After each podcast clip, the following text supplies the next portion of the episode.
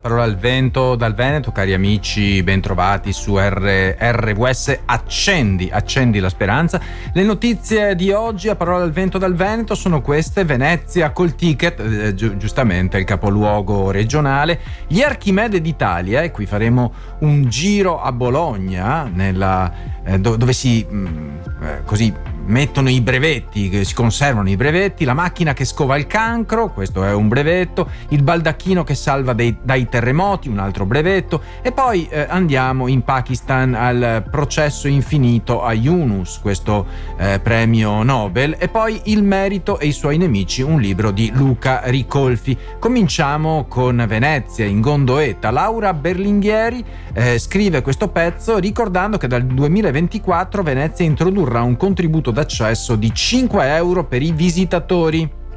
Eh, l'emendamento al regolamento che istituisce questo ticket è stato approvato dalla giunta comunale proprio ieri e il passaggio finale in consiglio è previsto per il 12 settembre, ma sembra essere una formalità perché la maggioranza è schiacciante. L'implementazione del contributo inizierà in primavera prossima con un periodo sperimentale di 30 giorni. Sarà richiesto solo dopo aver prenotato la visita e le giornate specifiche in cui sarà obbligatorio pagare devono ancora essere stabilite. Giornate eventi speciali, però, come il Redentore e la regata storica e il Capodanno, sembrano essere escluse dall'applicazione dei ticket.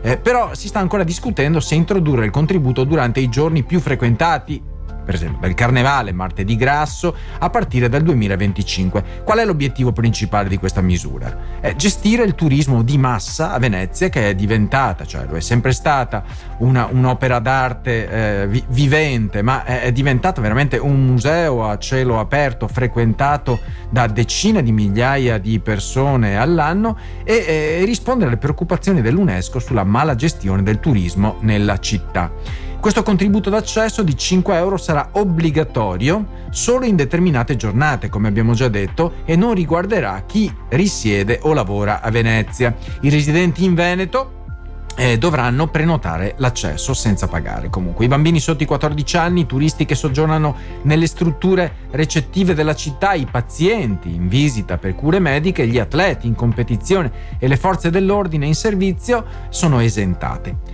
E inoltre i coniugi, i conviventi e i parenti fino al terzo grado dei residenti nelle aree interessate del contributo, anche loro saranno esentati eh, è difficile vivere in una città invasa completamente dai turisti e quindi si sta cercando alcune risoluzioni.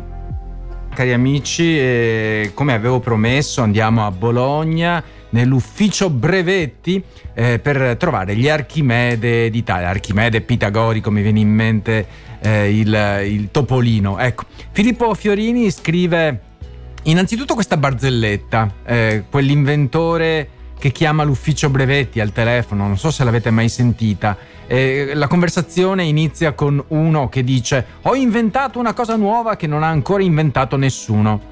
E già il funzionario dell'ufficio brevetti fa una faccia del tipo eccone un altro. Si tratta, si tratta di che cosa? Beh, si tratta del gancio con cordicella metallica per paracadutista anticaduta. Beh, allora il funzionario pazientemente cerca di capire e l'inventore fa tutta una serie di ipotesi.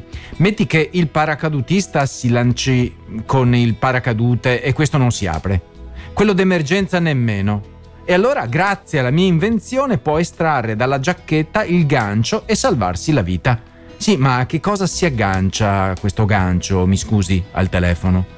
domanda il funzionario. E l'altro, beh, non è che posso inventare tutto io. Beh, l'ufficio brevetti di Bologna ha visto un aumento significativo del numero di brevetti registrati con un record nazionale di 314 nel 2022. Non tutti credo abbiano inventato quel gancio da tirare se non si aprono i due paracadute. Questo aumento riguarda non solo idee strane, ma anche invenzioni importanti nel campo della meccanica, delle biotecnologie e della sanità. Poi ne daremo alcune prove. La squadra che lavora all'ufficio è composta da quattro persone competenti e la presenza fisica è considerata essenziale per valutare le domande e garantire l'autenticità dei documenti.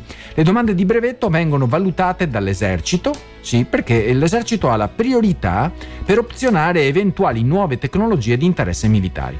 Eh, questa fase coinvolge una verifica dell'originalità dell'idea e anche una valutazione dell'ammissibilità delle proposte. In, il mondo dei brevetti eh, può essere soggetto a conflitti legali in, su scala globale, perché magari uno copia il progetto di un altro che ha già eh, depositato il suo brevetto da un'altra parte del mondo. E ci sono sfide tra paesi come Stati Uniti e Cina che partecipano in modo ambiguo agli accordi sulle proprietà industriali. Eh, anche le sfide legate al software e all'intelligenza artificiale sono sempre più comuni. Però ecco, chi desidera presentare una domanda di brevetto e i costi non sono proibitivi con un costo medio di circa 160 euro a domanda. In caso di approvazione i diritti del brevetto durano 20 anni, dopodiché diventano pubblici. E questo articolo sottolinea l'importanza di condividere idee e conoscenze in rete perché questo fa crescere, crescere insomma, l'umanità. Parole al vento dal Veneto, un accento particolare, cari amici, sulle note, le notizie note o meno che mirano dritta al cuore delle orecchie che hanno fegato. E a proposito di brevetti a Bologna, ce n'è eh, uno particolarmente interessante di qualche anno fa e, e mm, si intitola La macchina che scova il cancro. Il, mm, L'inventore si chiama Clar Bruno Vedruccio ed è un fisico, un fisico e qui eh, si racconta la sua vicenda perché ha inventato un bioscanner. È eh, un inventore, Clar Bruno, eh, proprio come ce lo si immagina, cravatta, camicia e blazer abbinati nel peggior modo possibile, proprio un genio. Laboratorio stipato di oscilloscopi e spettrometri vintage, eh, quasi tutti accesi. Sono i primi anni 2000 e Vedruccio sta lavorando a un attrezzo per scovare le mine anti-uomo. Ha mangiato un panino ma non riesce a digerirlo. Casualmente avvicina lo scanner che esteticamente assomiglia a un testimone dell'atletica al proprio stomaco e vede una reazione nello spettro di banda che registra l'anomalia della sua gastrite in lotta col corpo estraneo. Clar Bruno Verdruccio, Verduccio, questo fisico, ha appena scoperto una macchina che per la comunità scientifica è in grado di scop- scovare con buona approssimazione tutta una serie di tumori senza ricorrere ad esami invasivi. Siamo nei primi anni 2000, con attrezzature che costano 10 volte di più. La prima reazione è l'entusiasmo. I giornali ne parlano, gli ospedali la adottano, le squadre di calcio la vogliono per tenere sott'occhio i giocatori. Finmeccanica ne acquisisce i diritti, battezza l'oggetto col nome di Trim Probe e fonda una società chiamata Probe SPA per venderlo. Però c'è come sempre un però. L'idea di base per cui le cellule tumorali interagiscono con i campi elettromagnetici in maniera diversa da quelle sane contraddice un postulato dell'OMS, secondo il quale l'interazione è solo termica. Come spiegò a suo tempo la trasmissione Report, affermare il contrario aprirebbe la possibilità, per esempio, che le onde dei telefonini facciano male. È possibile eh, lanciare una notizia del genere eh, eh, sarebbe controproducente. Oggi la Probe SPA è in liquidazione e il Trim Probe in un cassetto con buona pace di chi ne avrebbe bisogno. Questo sempre prodotto da Filippo Fiorini sulla stampa di oggi. Il baldacchino che salva dai terremoti, un'altra invenzione, questa è stata prodotta da Benedetto Monaco. Il Passa si chiama, puntate ogni, ogni lettera maiuscola, Passa, è un prototipo brevettato ma non è mai stato costruito in serie. È un affare un po' eccentrico, va ammesso, come d'altra parte lo è anche uno dei suoi coinventori, Benedetto Monaco, anche noto come Ben Acta oppure semplicemente Ben. Eh, chi eh, scrive questo articolo sempre il nostro Filippo, Filippo, Filippo, Filippo, Fiorini. E beh, questo, questo passa, ehm, costruito da Ben, eh, ha le intenzioni molto buone. Passa infatti sta per presidio antisismico sostenibile e affinabile ed è un letto a baldacchino per salvare chi dorme durante un terremoto. Da tempo, dice il, l'inventore, ero attanagliato dal problema di chi vive in zone sismiche. Dopo averlo ideato ho tenuto il progetto segreto per tre mesi e poi ho deciso di renderlo pubblico. La struttura può variare a seconda di chi l'utilizza, nel senso chi è un peso piuma e abita in una casa di un piano avrà bisogno di un presidio presidio meno robusto di chi è un peso massimo e abita in un condominio fatto di più piani.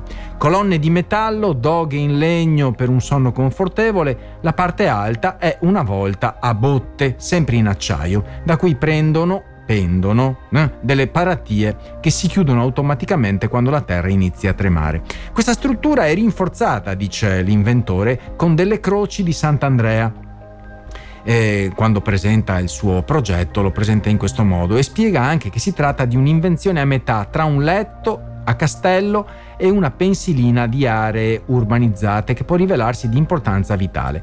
E questo, eh, ter, questo insomma, letto a baldacchino eh, pare sia molto positivo, non sarà il giaciglio probabilmente più grazioso e fresco del mondo, ma di fronte alla prospettiva di essere sommersi da un cumulo di macerie e calcinacci, forse avere un passa a disposizione può fare comodo. Una curiosità, perché eh, l'acronimo? Eh, perché passa è anche la parola che il soccorritore può proferire al soccorso ancora in vita mentre esce dal letto di fortuna. Questa è la spiegazione del suo inventore. Dunque passa, passa la parola. Parole al vento, cari amici dal Veneto, la nostra rubrica che è un accento particolare sulle note e le notizie note o meno perché la radio è fatta di note, è fatta di musica e ogni tanto vengo a disturbarvi con un piccolo speech, con un piccolo commento e eh, adesso ci soffermiamo un attimino sul processo infinito a Yunus eh, del Bangladesh ed è un articolo che ho trovato oggi di Alessandra Muglia. Muhammad Yunus, noto come il banchiere dei poveri, per il suo contributo nel promuovere il microcredito e combattere l'apartheid finanziario, è attualmente sotto processo in Bangladesh, che è uno dei paesi più poveri del mondo, dove è stato fondatore della Grameen Bank nel 1983. Nonostante il suo ruolo nel migliorare di molto la partecipazione economica delle donne e la riduzione della povertà nel paese, Yunus è stato oggetto di attacchi politici. Che cosa aveva fatto Yunus all'epoca? Dava microprestiti a persone che erano in difficoltà, eh, permettendo loro di uscire dalla difficoltà, di essere eh, riconoscenti e di dare anche un impulso all'economia e questo gli è valso il premio Nobel. Eh, con le elezioni generali in programma, Yunus è preoccupato di finire in prigione, poiché la prima ministra Sheikh Hasina lo ha accusato pubblicamente di vari crimini inclusa la corruzione e l'appropriazione indebita. Questi attacchi politici sono stati intensificati in vista delle elezioni e Yunus teme per la sua libertà e per questo ne parla la stampa. Le Nazioni Unite hanno sollevato preoccupazioni sul trattamento di Yunus e l'ingiustizia dei suoi confronti, sottolineando che è stato oggetto di vessazioni e intimidazioni per anni questo po- po- povero uomo che è effettivamente un uomo ricco, ricco di talento e ricco di generosità. E questo solleva preoccupazioni sul declino della democrazia eh, nello spazio civico del Bangladesh. Una personalità di rilevo come Barack eh, Obama eh, ha espresso il suo sostegno a Yunus e denunciato le minacce contro la democrazia nel paese. La motivazione dietro questi attacchi ci si chiede, no? Eh, sembra essere legata all'idea che Yunus potesse entrare in politica nel 2007, anche se questa prospettiva non si è mai materializzata. Poi ha 80 anni. È vero che a 80 anni si può ancora diventare presidente degli Stati Uniti, però insomma, alcuni ritengono che il governo stia cercando di ottenere il controllo di Graham Phone, la più grande compagnia di telefonia mobile del Bangladesh che Yunus ha contribuito a lanciare per garantirsi un prolungamento del potere politico e, eh, insomma no, non c'è mai fine alle ingiustizie, finirà eh, prima o poi, no? Cari amici di RWS, accendiamo la speranza, il merito e i suoi nemici.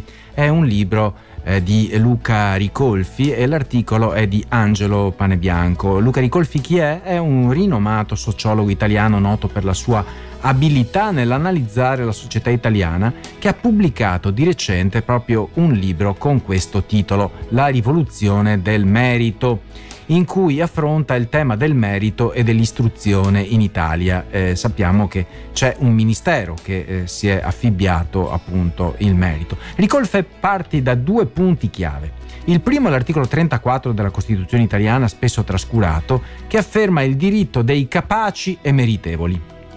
Anche se privi di mezzi, di raggiungere i gradi più alti dell'istruzione. Questo articolo richiama le tesi di Piero Calamandrei, il quale sottolineava l'importanza di promuovere il merito indipendentemente dall'origine sociale, al fine di garantire un ricambio delle classi dirigenti e assicurare che i più preparati raggiungano le posizioni di leadership.